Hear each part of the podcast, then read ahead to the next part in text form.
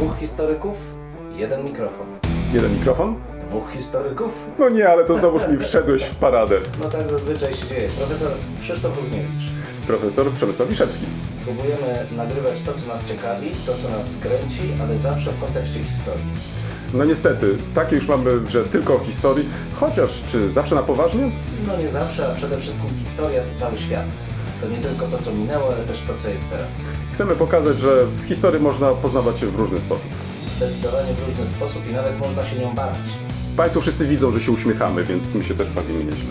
Bardzo dobrze. Dwóch Liczymy na historyków, jeden mikrofon. Jeden mikrofon? Dwóch historyków.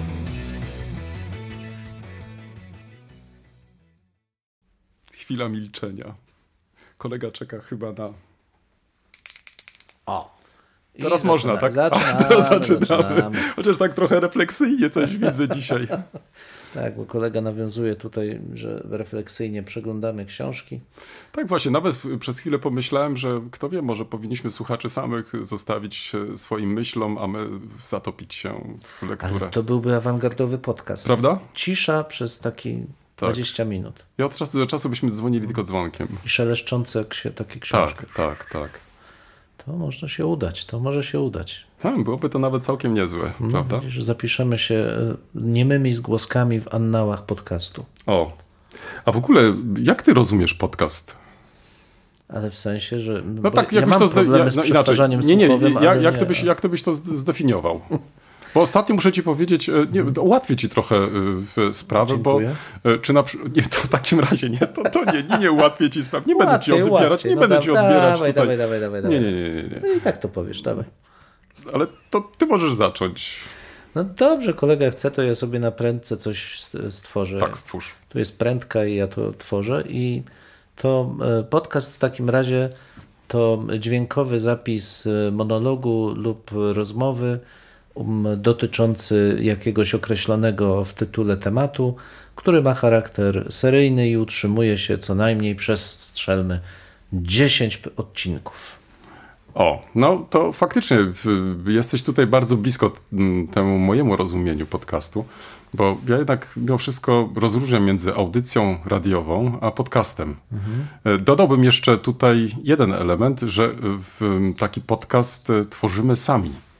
Tak, żeby trochę utrudnić e, sprawę, bo mm, audycję radiową można przecież nagrać e, Prawda. w warunkach radiowych, czyli w studio, w, ma się do dyspozycji nie tylko jakiś świetny sprzęt, ale też e, przecież i techników, e, dźwiękowców i tak dalej, i tak dalej. Natomiast e, myślę, że bycie podcasterem, tworzyć podcasty, to chyba takie to trochę jest, bym powiedział, inne hobby. Hobby, to jest fajne, Prawda? ale wydaje mi się, że to oczywiście też można wpisać generalnie w rozwój mediów społecznościowych. E, Pewnie gdzieś tam e, ma to związek z chęcią naszą pokazania tego, co mamy do powiedzenia, ale myślę, i to, to nie jest już tak optymistyczne, że popularność podcastów to także jest wynik uwiądu pewnej kultury społecznej komunikacji, czy dotychczasowe formy tej wypowiedzi, które kiedyś wystarczały, pobudzały do dyskusji, koła dyskusyjne, spotkania towarzystw, e, jakichkolwiek, to mogły być śpiewacze, mogły być towarzystwa naukowe, ale to były te fora, w trakcie których ludzie się spotykali, dyskutowali, słuchali siebie nawzajem. Natomiast e, z jednej strony masowa kultura komunikacji powoduje, że kilku naprawdę wybitnych ludzi dominujących w danej dziedzinie sprawia, że pozostali czują się niekompetentni, wycofują się, boją się. Mm? W rezultacie szuka się innych sposobów wypowiedzi, które pomogłyby też jednak człowiekowi zabrać głos. Coś, co m, nie, już od jakiegoś czasu przecież mówi się, że trzeba doceniać kulturę lokalną. Ta kultura lokalna nie tylko przez wzgląd na swój koloryt, ale i przez to, że odnosi się do specyficznej sytuacji, ma swój ogromny walor i często ginie. Podcasty ją tak naprawdę wyzwalają. Poza tym zwróć uwagę, że chyba tutaj przede wszystkim chodzi to, o co powiedziałeś przed chwilą, czyli o rozmowę, czyli o spokojną Mhm. rozmowę. Nie bez powodu y, tak y, trochę żartem wrzuciłem, że mm, tak refleksyjnie dzisiaj możemy się zanurzyć Mhm. y, w lekturę książki, popowiadać sobie spokojnie, bez konieczności jakiegoś takiego szybkiego szukania rozwiązań, Mhm. odpowiedzi i tak dalej. Poza tym wspomniałeś też jeszcze o innej rzeczy, czyli o marce, to znaczy ostatnio miałem też taką bardzo ciekawą rozmowę z, z młodymi ludźmi, którzy właśnie zwrócili na ten aspekt uwagę, to znaczy, że my rozmawiając też tworzymy tą swoją markę poprzez nasz podcast, y, poprzez y, to, w jaki sposób chcemy docierać do naszych słuchaczek i słuchaczy. Z tych też powodów kilka dni temu z dziennikarką, ale także podcasterką Esterą Fliger utworzyłem stronę in- internetową, która informuje o aktywności historyczek i historyków. Ding dong, kryptoreklama. Nie, to nie jest kryptoreklama, ponieważ jest to przewodnik. Ktoś to musiał zrobić, ktoś musiał zakasać rękawy. Ja już nie powiem, że zapłacić za domenę i tak dalej, i tak dalej. Wybrać e, odpowiedni szablon. Muszę ci powiedzieć, że dowiedziałem się nawet całkiem sporo nowych rzeczy, kiedy tworzyłem mm, tutaj albo odtwarzałem możliwości, albo tworzyłem możliwości, albo starałem się stworzyć możliwości tego szablonu. W każdym razie wydaje mi się, że jest to już pewna propozycja, ale to nie jest kryptoreklama. To jest Nie, nie, to praktycznie. jest autoreklama. Nawet też nie to. Dobrze, proszę Państwa, skoro kolega tak twierdzi, pod koniec naszego odcinka w, zamieszczę w, wykaz, e, cennik e, usług. e, Tak. Ale czemu cennik? Ale No kolega... tak, no jak mówisz jako Nie, autoreklama. autoreklama, ale No, no, autoreklama no, jest no, zupełnie normalna. no, No no. przecież większość rzeczy, które robimy, służy temu, żeby pokazać, co Ale robimy nie, ja też. nie chcę tutaj nic reklamować, No. tylko ja chcę po prostu zachęcić do współpracy, bo tylko dzięki e, naszej współpracy uda nam się stworzyć e, faktycznie taki przewodnik tej naszej aktywności, bo wydaje mi się, że i Ale, każdy... co? ale, ale poczekaj, bo ja, ja No dotknąłem ciekawego soft spotu u ciebie. Soft spotu, no Tak. dobrze. Wstydzisz się reklamować swoje osiągnięcia. Mm, To wiesz, to... Ale to jest bardzo charakterystyczne, zwróć uwagę, bo my jesteśmy wychowani w kulturze, w której wstyd jest pokazywać, że robi się coś dobrego, natomiast czeka się z napięciem, żeby ktoś nas pochwalił za to, że robimy coś dobrego. O, proszę. I obraża Ale się kolega o mnie to, teraz że chwali, nie ale kolega, powiedział. mnie, ale kolega mnie A chwali. ja no. uważam, że kolega robi dobre rzeczy i No ma i- prawo się No pochwalić ja już tutaj nimi. faktycznie okej. prawie, że no raz, że się zrobiłem czerwony cały, e, dwa, nie wiem co już powiedzieć i to praktycznie przejdźmy to mogłem chyba skończyć e, ten odcinek w tym momencie. No nie, ale mamy jeszcze sporo innych rzeczy do zrobienia, czyli pierwsza rzecz e, podsumowująca taka tą część jest nowa strona, zapraszamy do współpracy. To jest reklama, a co? A co? I kończymy. Tak jest. Mm, Dzięki. Przechodzimy teraz do naszej następnej części. O, tym razem chyba o książkach. Tak. Ja, Bardzo proszę. ja Teraz chciałem- nie, nie, nie. Ja ty, chyba ty się głos. zamieniamy, bo ty widzę, masz czasopismo jakieś, a ja mam Nie, za to nie, nie, książkę. nie. A, Popatrz, tam ukryłeś, ja ale- ukryłem jeszcze. Proszę Państwa, tym razem znowu załatwiłem kolegę. No, przyznaję, Po prostu, przyznaję. Ja nie chcę nic mówić, papier jest gruby. Ja nie wiem, co o tym, 700 ja nie wiem, co o tym sądzić, bo Proszę ta książka bardzo. faktycznie jest gruba. Czasami używało się na tego typu e, publikacje mm, e, w określenie cegła. Nie wiem, jakie zamiary kolega ma. Ja muszę powiedzieć, Po że odcinku- teraz pokażę coś, co kolegę po prostu w ogóle powali. Tutaj mam cztery... Moją podobiznę. Jest tutaj ponad, no prawie 400 ilustracji i są analizy widoczności z dróg do domniemanej lokalizacji szubienicy. O, proszę bardzo. I ja uważam, że kolega się nie podniesie teraz po, czymś takim, ale... Ale poczekaj, poczekaj, poczekaj. Ja coś dzisiaj też przygotowałem. Nawet o tym nie wiedziałeś, co Dobrze, przygotowałem. Ja dobrze. nie wiedziałem naturalnie też, co ty przygotowałeś. Dobrze, dobrze. Ale kto wie? Zaraz, No, zaraz. Nie masz przestrzennego rozmieszczenia kompleksów przydatności rolniczej na obszarze badań. Nie masz. No dobrze, powiedz teraz, masz. o czym ty w ogóle mówisz. Tak, o. proszę Państwa, oczywiście tu trochę sobie żartuję, a to, to tylko żarty takie niepoważne, bo też nie zawsze i, i staram się być zupełnie świadomie niepoważny. Historyczny krajobraz kulturowy zachodnich Sudetów, wstęp do badań pod redakcją Jerzego Piekalskiego, wydany przez Instytut Archeologii Uniwersytetu Wrocławskiego z datą zeszłoroczną, ale chyba dostępny jest w, w tym roku. To y, troszkę brzmi to jak w, właśnie w, no, jakaś monografia. Pewnie od strony formalnej jest, w praktyce jest to zestaw kilkunastu artykułów łączących generalnie takie podstawowe z punktu widzenia archeologii średniowiecza e, tematy osadnicze, komunikacyjne, trochę gospodarcze. Znajdą tutaj swoje ciekawe elementy, zwłaszcza miłośnicy no, tytułowych Sudetów, tego przedgórza sudeckiego, zachodnich Sudetów, ale kastellolodzy, ci, którzy są zainteresowani zamkami. Mamy tutaj cały obszerny rozdział położony założeniom obronnym zachodnich Sudetów. Mamy w, opracowanie e, przy zamku Chojnik, bardzo ciekawego i myślę, że przez wielu nas odwiedzanego, ale też rekonstrukcja pierwotnej przestrzeni miast, Lwówek Śląskich, Gryfów, Jelenia Góra, Lubomierz i Mirsk. Niewielkich miasteczek, rzadko pojawiających się w ogóle w refleksji.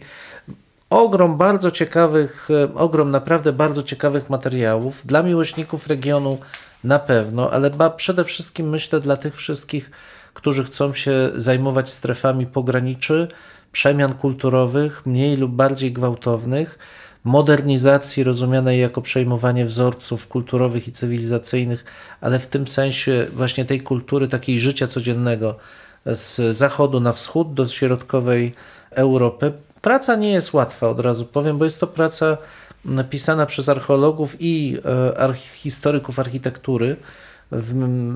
Wymaga pewnego bycia, zwłaszcza w tych rozdziałach archeologicznych, ze sposobem e, stosowania technik archeologicznych, ale jest bardzo obszernie dokumentowana, to o czym mówiłem już na samym początku. Przepięknie wydana, naprawdę jestem pod dużym wrażeniem. Nie byłbym sobą, gdybym trochę nie pokrytykował właśnie od strony takiej, takiej redakcyjnej, bo na przykład taka wklejka e, w środek to jednak jak na tego typu książkę, to, to troszkę to, to nie wygląda poważnie. A co myślałeś, że będzie płyta dołączona? Płytę tak, to nie byłby zły pomysł. To nie byłby zły pomysł, ale od strony takiej czysto e, redakcyjnej, na przykład żywa pagina, która zawiera tylko tytuł działu, a nie tytuł artykułu, ani autora. E, Rzecz, która dla mnie też od strony takiej, jeszcze raz podkreślam, czysto redakcyjnej, czyli coś, za co sam wydawca powinien e, Czyli mogła wziąć być bardziej dopracowana. Mogłaby być bardziej dopracowana, ale to też myślę jest trochę. Znaczy, ja bardzo lubię naszych kolegów archeologów, ale nie, nie, nie przywiązują oni wagi do pewnych rzeczy, które nas e, bardziej przywiązanych do tego druku już tak trochę, trochę rażą. Na przykład tu w ogóle nie ma e, autorów rozdziałów. Są tylko w spisie treści. Jak to jest możliwe? No nie ma, po prostu nie ma. Jest, jest tytuł rozdziału, tytuł artykułu, ale nie ma autora. I tak naprawdę nie jesteś w stanie się zorientować, to musisz cofać się do spisu treści.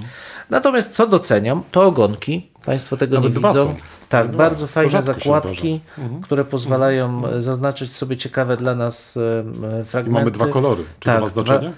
Chyba tutaj nie ma, ale mi się bardzo to podoba. Ja jestem wielkim fanem właśnie takich rzeczy, które już wychodzą kompletnie z użycia i to naprawdę doceniam. Podsumowując, historyczny krajobraz kulturowy zachodnich Sudetów, wstęp do badań pod redakcją Jerzego Piekalskiego, chyba obowiązkowa lektura dla wszystkich miłośników e, średniowiecza na Śląsku, na Dolnym Śląsku, dla wszystkich miłośników przemian, studiowania przemian kulturowych, ale też dla ludzi, którzy chcą zobaczyć, co ciekawego w archeologii polskiej się dzieje.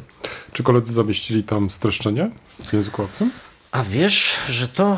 w- No to mogłoby być też ciekawe, bo jeżeli Mogło, tak, ale boję się, że nie ma. Nie ma czegoś takiego. Nie, nie, No to szkoda, nie jest Samaryk, jest- przepraszam, jest. O, czyli jest widzisz, czyli jest można też Samaryk, tak, zaproponować tak, e, tak, tak, tak. naszym koleżankom i kolegom Tak. za granicą, żeby rzucili na to oko. Co, już, już tylko dodam, że trochę mnie zaskoczyła niewielka ilość publikacji historyków w bibliografii. Jeszcze muszę przejrzeć, czy to jest tylko wybrana bibliografia, ale to jest częste niestety, że tak jak my narzekamy, że historycy nie czytają archeologów, to w drugą stronę bywa jeszcze gorzej. Że archeolodzy nie do końca cenią to, co robią historycy. I szkoda.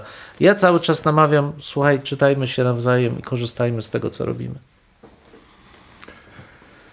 To nie wiem, czy hmm, będę mógł Cię w jakiś sposób zaskoczyć, ale skoro nawiązałeś do mm, na początku prezentacji y, Twojej lektury do zdjęć, no to mamy coś wspólnego. Ja z kolei przyniosłem książkę autorstwa Sebastiana Różyckiego, Katarzyny Osińskiej-Skotak oraz Artura Świątka pod tytułem Zdjęcia lotnicze Polski z okresu II wojny światowej. O, kapitalne. A, proszę bardzo.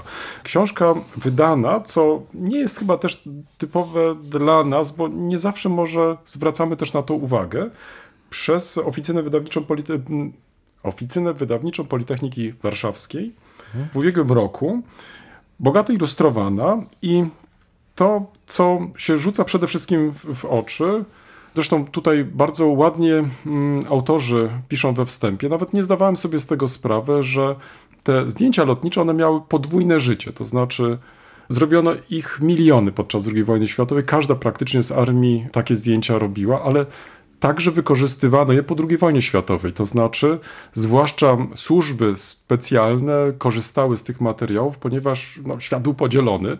Nie zawsze sobie jakoś tak uzmysławiałem, że mhm. mm, do pewnych miejsc nie można było już dotrzeć, ale dzięki tym zdjęciom okresu II wojny światowej można było na takie czy inne regiony spoglądać. Więc y, książka jest frapująca. Muszę ci powiedzieć, mimo że jest to książka mm, napisana przez specjalistów, ale znajdziesz w niej sporo takich e, informacji, które niełatwo znaleźć. Na przykład, czym fotografowano, jak fotografowano, jakich używano aparatów, jak e, różniły się te armie pod tym względem i tak dalej, i tak dalej. Tak więc tutaj masz sporo tych właśnie takich informacji, bym powiedział, podstawowych, ale też, co dla nas historyków jest rzeczą ważną, jak interpretować te zdjęcia. To znaczy, w chwili, kiedy masz takie zdjęcie zrobione z powietrza, no, każdy z nas sobie potrafi teraz pewnie wyobrazić taką sytuację, no ale no, no, co na tym zdjęciu widzisz? No, jak to interpretować? Jak wykorzystać później w badaniach, y, które prowadzisz? Polecam książkę, bo wprawdzie nie jest ona obszerna, nie jest może ona tak pięknie wydana jak ta twoja, ale myślę, że zwłaszcza dla tych y, osób, które, które interesują się fotografią, które interesują się analizą zdjęć, to z pewnością powinna się znaleźć w ich bibliotekach. I druga rzecz, e, pomyślałem sobie, że skoro rozmawiamy o książkach, to może od czasu do czasu warto też e, sięgnąć po czasopisma. Tu jest taki trochę, bym powiedział, szczególny przypadek, ponieważ kilka dni temu redakcja czasopisma, w końcu znanego, ukazującego się przez e, wiele lat, przegląd polityczny nie otrzymała dotacji ministerstwa, mimo że wielokrotnie odwoływała się i tak dalej, i tak dalej. Ukazał się najnowszy numer pod wspólnym takim tytułem Świat jednostek. I tutaj to, co mnie zainteresowało, to jest tutaj kilka tekstów, które faktycznie od razu budzą jakieś zainteresowanie.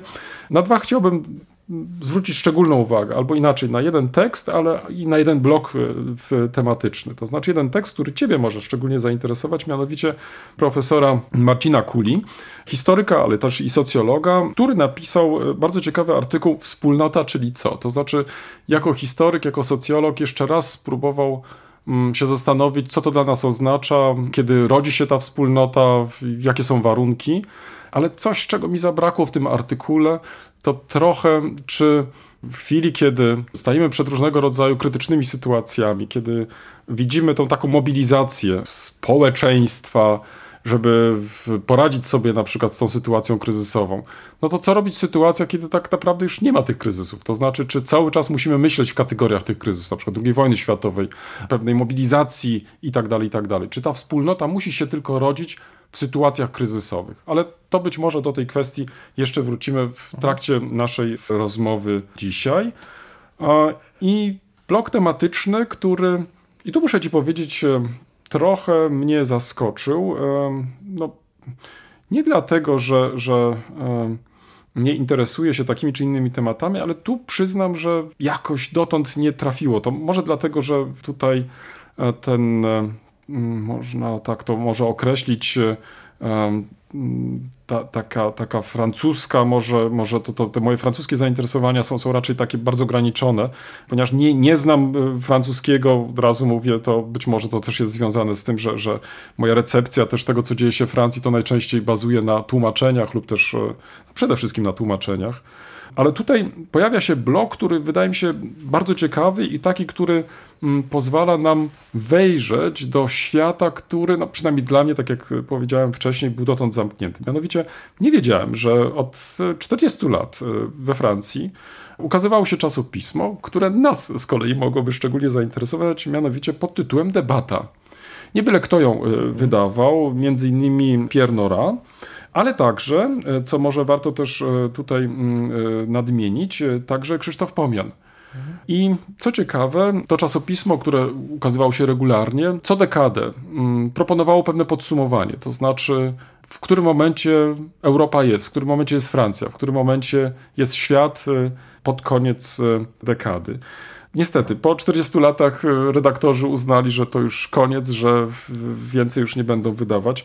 Mm, blok tutaj, który zamieściła, mm, zamieścił przegląd polityczny, jest taką próbą podsumowania tego, co zawierało to czasopismo, jakie pojawiały się y, w dyskusje, jaką rolę y, to czasopismo też pełniło w takim dyskursie intelektualnym, można powiedzieć ogólnoeuropejskim. I myślę, że dobrze się stało, że mm, dzięki e, temu czasopisu mamy właśnie wgląd do tej problematyki. Ja tylko przytoczę te mm, teksty, które tutaj zostały zamieszczone, po to tylko, żeby stworzyć takie pewne wrażenie, mm, z jakimi e, problemami mamy tutaj do czynienia. To znaczy, mamy tutaj to podsumowy, taki podsumowujący tekst Piera Noryn, cztery dekady, później Krzysztofa Pomiana, debata, która nas czeka, Filipa, teraz musisz mnie poprawić, Żutarda, Historycy i Pamięć. Znów tekst Piera Nory, Władztwo Pamięci. Tu już nie przeczytam, więc tylko podam tytuł. Religia innego. I na koniec Piotra Kłoczowskiego, postscriptum.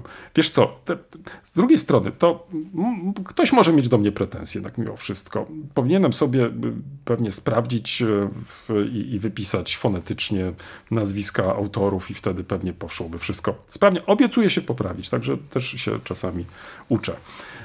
Niezależnie od tego, tego pierwszego artykułu wymienionego, czy też bloku, wydaje mi się, że cały numer warty jest uwagi, a na pewno być może, jeśli Państwo przekonacie się, że mm, zarówno wcześniejsze numery, ale także i plany redakcji y, w, Was przekonują, myślę, że mm, warto będzie wesprzeć też wykupieniem chociażby prenumeraty tego czasopisma, taka, żeby to czasopismo mogło się po prostu dalej ukazywać. A jest to jedno z ważniejszych y, czasopism kulturalno, historyczno, społeczno. Jakich jeszcze? Filozoficznych, filozoficznych, tak. Jakie ukazują się Polsce w ostatnich e, dziesięcioleciach. Tak więc e, gorąco e, polecam. Czyli czasopismo znalazło się w kryzysie. Wiesz, to znaczy, może nie tyle czasopismo jako takie, tylko po prostu wydaje mi się, że dzieje się chyba coś, po prostu nie, coś, coś nie tak.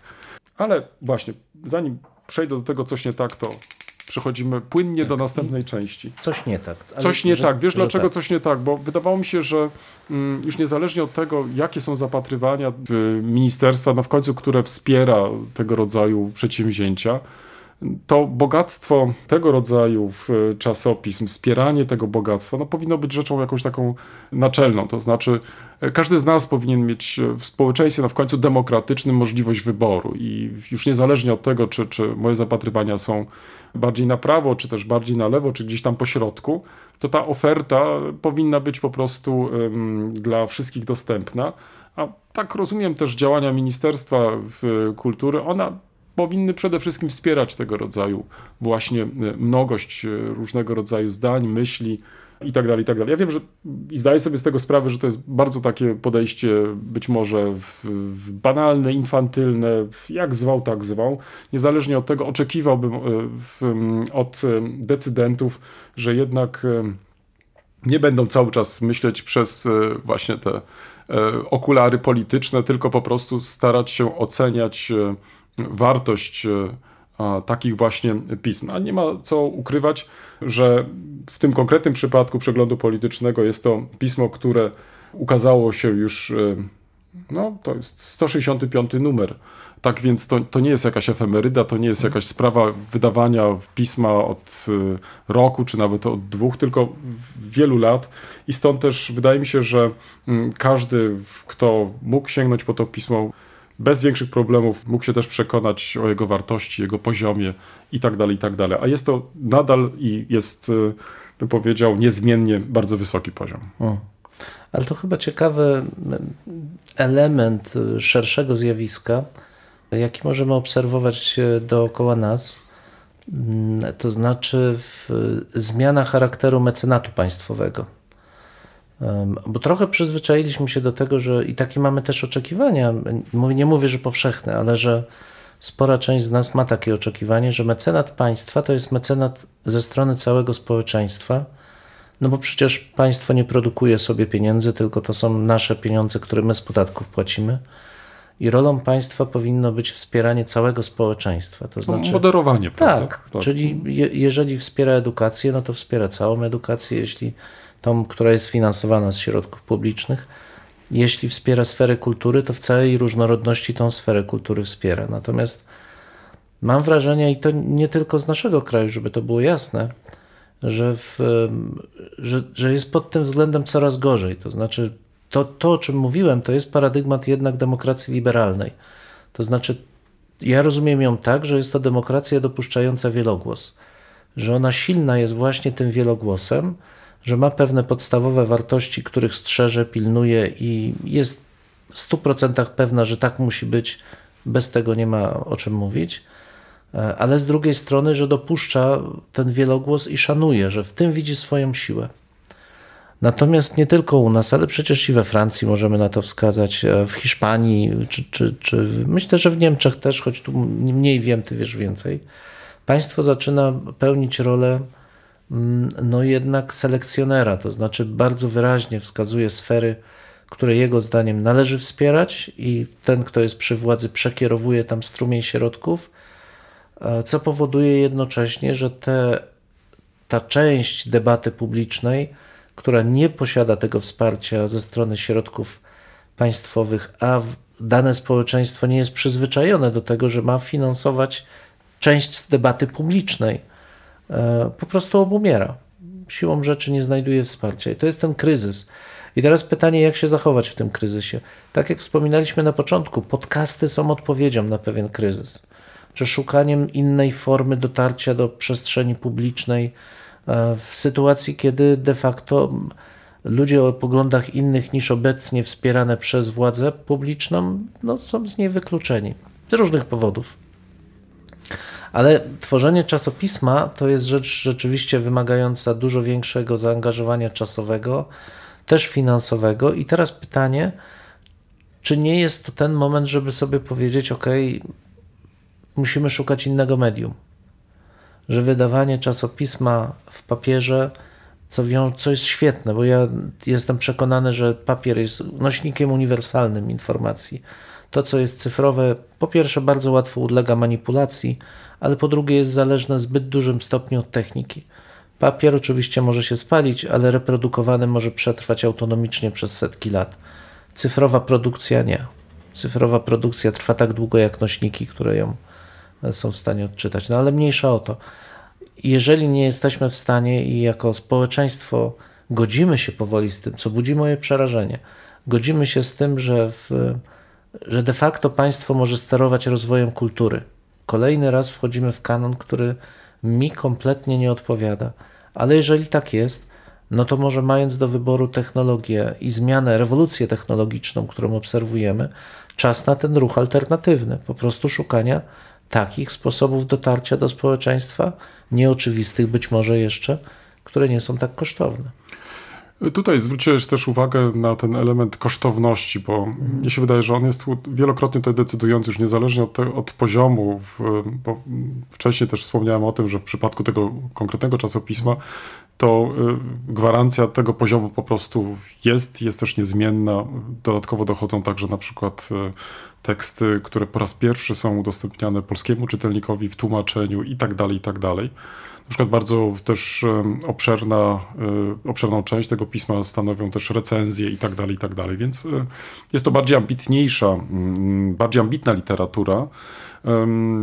Pytanie oczywiście, czy, czy w, nie zmieniają się też nasze troszeczkę upodobania, oczekiwania, że, że co jest bardziej ambitne, jest, traktujemy może to, że to jest trudne i, i, praktycznie po to się po prostu nie sięga. Dlatego na przykład mamy takie fenomeny jak e, wymienione na przykład, czy wymienione wcześniej czasopismo Debata francuskie, to, które na pewno było bardzo takim ambitnym przedsięwzięciem i to nie każdy po nie mógł sięgać, ale ci już co sięgali, no to było to wiadome, że to, to jest po prostu najwyższa półka, to znaczy, że to jest ta dyskusja intelektualna, w, nawet jeżeli to są różne sposoby podejścia i tak dalej, i tak dalej. Mnie się wydaje, że każdy kryzys rodzi naturalnie z jednej strony, albo pokazuje koniec pewnej epoki, bo, bo, to nie ulega wątpliwości. To znaczy, jeżeli jest jakaś sytuacja kryzysowa, tak przynajmniej mi się wydaje, to możemy chyba w przeszłości świetnie zilustrować. To jest to jakieś cięcie, to jest to jakiś przełom i mm, czy jest e, powrót do sytuacji sprzed kryzysu? Wydaje mi się, że nie. Między innymi też i dlatego, że my szukamy rozwiązań e, z tej sytuacji kryzysowej. To znaczy, raz to może być, e, żeby odwołać się do tych przykładów, które ty wymieniłeś, raz to może być podcast, który będzie nam wypełniać um, no, część przynajmniej takiej debaty publicznej. Jeszcze innym na przykład medium może być na przykład jakiś, jakaś strona internetowa, czy nawet jakiś wideo, vlog, w zależności od tego, kto ma jakie możliwości i tak dalej. Tak więc powrotu do tej sytuacji sprzed kryzysu nie ma.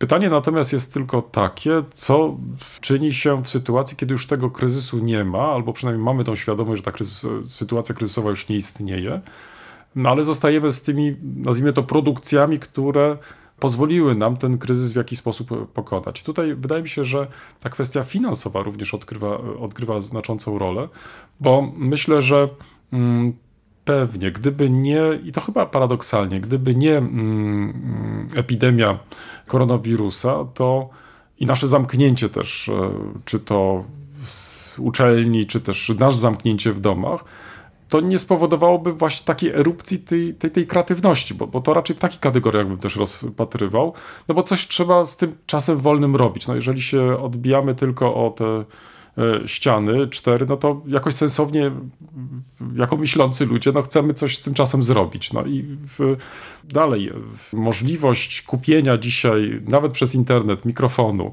jakiegoś, e, żeby tylko poprzestać na podcastach, e, dalej, kupienia jakiegoś urządzenia do nagrywania, to dzisiaj nie jest żaden problem nauczenie się później e, też e, obsługi tych, tych urządzeń, to też nie jest tragedia, tragedia, tragedia. tragedia, tragedia, ponieważ wystarczającą ilość materiałów znajdziemy w internecie na ten temat i tak dalej, i tak dalej.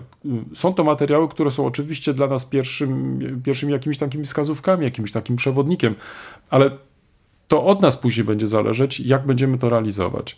No i teraz wydaje mi się, że to nie jest kwestia do końca też y, tutaj kosztów, bo te jesteś nawet gotów y, ponosić. Natomiast jest pytanie takie, jak postępować w takich sytuacjach. Ja oczywiście postanowiłem wykupić abonament, ale jednocześnie zadałem pytanie redakcji, czy planuję udostępnić wersję elektroniczną.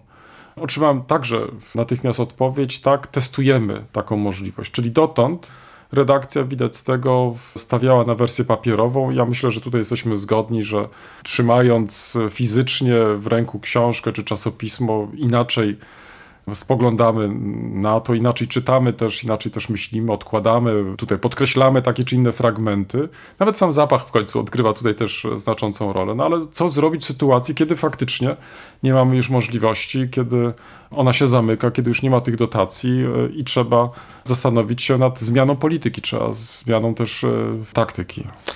Ja myślę, że kryzys jest nawet głębszy, bo to, o czym rozmawiamy, um, zobacz, że, że, że to jest coś, co dzieje się po obu stronach um, Oceanu Atlantyckiego, ale Arybur. Bo z jednej strony e, obecna polityka e, amerykańska stara się rozciągnąć wizję państwa socjalnego, opiekuńczego, znanego z Europy na Stany Zjednoczone, krok za krokiem, ale to jest wyraźne.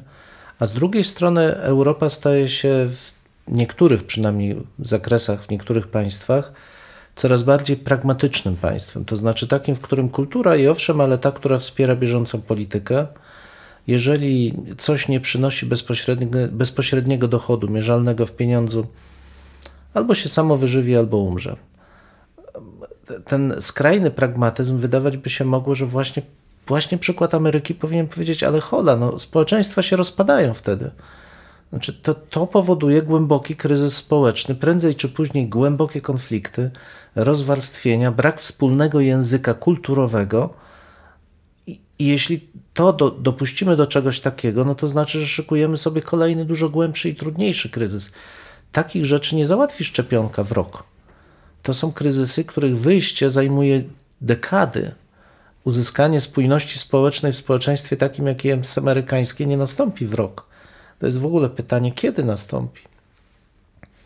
Ja patrzę z drugiej strony, też patrzę na te kryzysy, które przechodzimy historycznie, bo przecież ten, który nam właśnie się za chwilę zafunduje, czyli rozpad więzi społecznych, pogłębienie tych Właśnie o kryzysów. to chciałem też zapytać, wiesz, To- więzi tak. czy też wspólnoty, tak jak wielokrotnie tak, nam to się pojawia Oczywiście, to jest Mhm. w tym kontekście. ale, ale popatrz, z drugiej strony, jeżeli patrzymy na te kryzysy, to mamy dwie możliwości. To znaczy, z jednej strony spojrzeć na kryzys jako punkt wyjścia do stworzenia nowych mechanizmów, które będą lepiej dostosowane do zmieniającej się rzeczywistości, choć tak naprawdę to wtedy rodzi się pytanie, czy właśnie nie przystosowujemy się, bo przyzwyczajamy się, że jesteśmy w.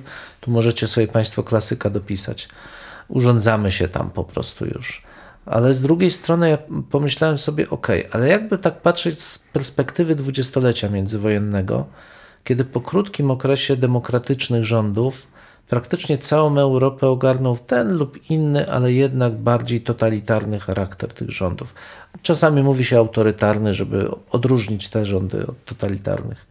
I wtedy wydawać by się mogło, że przecież no okej, no właśnie z jednej strony ten totalitarny ruch lewicowy, możemy go nazwać komunizmem, z drugiej strony faszyzm, e, nazizm, bardziej lub mniej autorytarne rządy w Europie Środkowej wskazywać by mogły, że demokracja jest przeżytkiem. No wręcz, zresztą wręcz takie hasło przecież było, nawet futuryści mówili, że te, te rządy demokratyczne są przeżytkiem, to jest coś miękkiego, nieodpowiadającego zmieniającej się maszynowej kult- kulturze, jaka nas czeka. Em, Potem przychodzi okres po II wojnie światowej. Znów wydawać by się mogło, że no okej, jakieś przesilenie, ale przecież rządy totalitarne mają To, się że powinniśmy wyciągnąć dobrze, tak. wnioski jakieś. Żadnych wniosków nie ma. Ale przychodzi 89 rok. Okazuje się, że znowu upadają te rządy Chociaż zwróć uwagę, tu musimy po drodze chyba jednak No. mimo wszystko zwrócić uwagę, że idea Europy jako takiej Mhm. no, rodzi się przede wszystkim e, na gruzach e, Tak. II wojny światowej i tutaj przynajmniej ta część Europy e, Tak. zachodniej wyciąga z tego jakieś wnioski. Pytanie, czy wyciąga z tego wnioski. Masz degolizm potem. No tak, ale mimo wszystko y, w- w- stworzony taki system, może nie idealny, na tyle jest y, Mhm. atrakcyjny, że po roku 89, Mhm. o czym zacząłeś mówić, y, mm, powoduje, że ta druga część Europy, która dotąd była pozbawiona, Tak. zaczyna krzyczeć, my chcemy też do tej bogatej Europy, prawda? No właśnie, ale, wrócić. ale to, wiesz, to jest długa dyskusja, prawda? Mhm. Czego ta druga część Europy chciała? Czy chciała wolności, czy chciała bogactwa? I czy rzeczywiście dostrzegała, Mhm. że bogactwo powstaje z wolności? Że nie ma czegoś takiego jak stworzenie bogatego kraju bez tej wolności. W Europie, przynajmniej w kulturze europejskiej. Ale ja zmierzam do czegoś innego, że kryzys nie zawsze musi oznaczać, że nie ma powrotu. Tylko pytanie, czy ten powrót będzie lepiej przygotowany, mówiąc tak, że odejście od wolności jest całkiem możliwe, bo zmieniają się sytuacje, zmienia się nie wiem, zapotrzebowanie, zmieniają się warunki gospodarcze, ale pytanie, czy to jest rzeczywiście coś, co, co, jest możliwe na zawsze. Ja cały czas e, uważam, że człowiek potrzebuje tej wolności, że potrzebuje społeczeństwa, potrzebuje relacji z innym człowiekiem, nie zbudowanej na strachu, nie zbudowanej na zakłamaniu, na kombinowaniu, tylko potrzebuje czuć się spokojny w szczerości.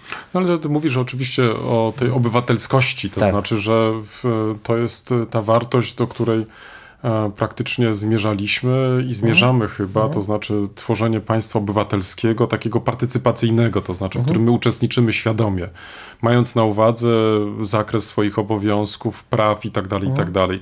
E, Można to potraktować może w sposób idealistyczny, ale z drugiej strony po tych wszystkich doświadczeniach, o których przed chwilą wspomniałeś, e, w dwudziestolecia międzywojennego, II wojny światowej, ale także i okresu powojennego, to wydawało się, że no jest to jakieś panaceum, że to jest jakieś rozwiązanie, ale co w, w sytuacji, kiedy to wszystko jest podważane, to znaczy kiedy no właśnie, mamy taką sytuację jak tutaj, że wycofuje się dotacje dla jednego z ważniejszych pism e, mm, w Polsce, uważając, że no, ono nie pasuje do jakiegoś takiego obrazu politycznego i tak dalej, i tak dalej. No, no ale gdzie jest to społeczeństwo obywatelskie? To znaczy takie, które miało się nam zrodzić, takie, które miało być też partycypacyjnym społeczeństwem. No ale wiesz, to, to, to też jest bardziej pytanie chyba, czego oczekujemy, bo e, złudzenia elit, że całe, cała społeczność potrzebuje tego, co, o czym marzą elity, to jest, podkreślmy jeszcze raz, tylko złudzenie. To znaczy mamy zawsze wąską grupę ludzi, którzy mają jakieś e, wyobrażenia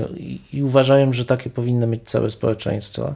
A najczęściej jest tak, że te społeczeństwa podzielają część tego, ale tylko część i w bardzo zróżnicowany sposób. Czego, czego by oczekiwało społeczeństwo lokalne? No, informacji o lokalności, wsparcia w bieżących problemach, rozwiązywania tych bieżących problemów, a niekoniecznie tego wysokiej kultury, jaką oferuje to pismo. Ale to jest pytanie, o które już zadałem wcześniej. Czy rolą państwa jest wspieranie tylko wybranego fragmentu kultury odpowiadającego państwu, temu bieżącego, zarządzanemu przez bieżącą grupę polityczną? I jakie są konsekwencje takiej strategii? Ja bym do tego wrócił jeszcze raz, że konsekwencje są niszczące, dewastujące nie tylko lokalny, lokalny, nie wiem, krajobraz kulturowy, ale dewastujący w ogóle wyobrażenie o tym, czym jest wspólnota. To jest clue. Jeżeli odrzucimy to, że finansujemy, że wspieramy z naszych podatków różne punkty widzenia, to mówimy jednym głosem: nie chcemy społeczeństwa, wspólnoty, nie chcemy więzi. W tym miejscu stawiamy kropkę lub też jak to woli, kropkę nad i. No, mamy nadzieję, że to nie jest koniec, że to jest początek naszych dyskusji. Mam nadzieję, że Was zaciekawimy. Prosimy o komentowanie naszych em, zmagań z historią. Poniżej zdjęcia jest wystarczająco dużo miejsca. I pamiętajcie, nie regulujcie odbiorników. No, my naprawdę tak brzmimy. E, tak, chociaż być może czasami e, może trzeba ściszyć. No może czasami ten nasz rekord by się przydało wyciąć nawet. Dwóch historyków, Jeden mikrofon, jeden mikrofon. dwóch historyków. Dziękujemy.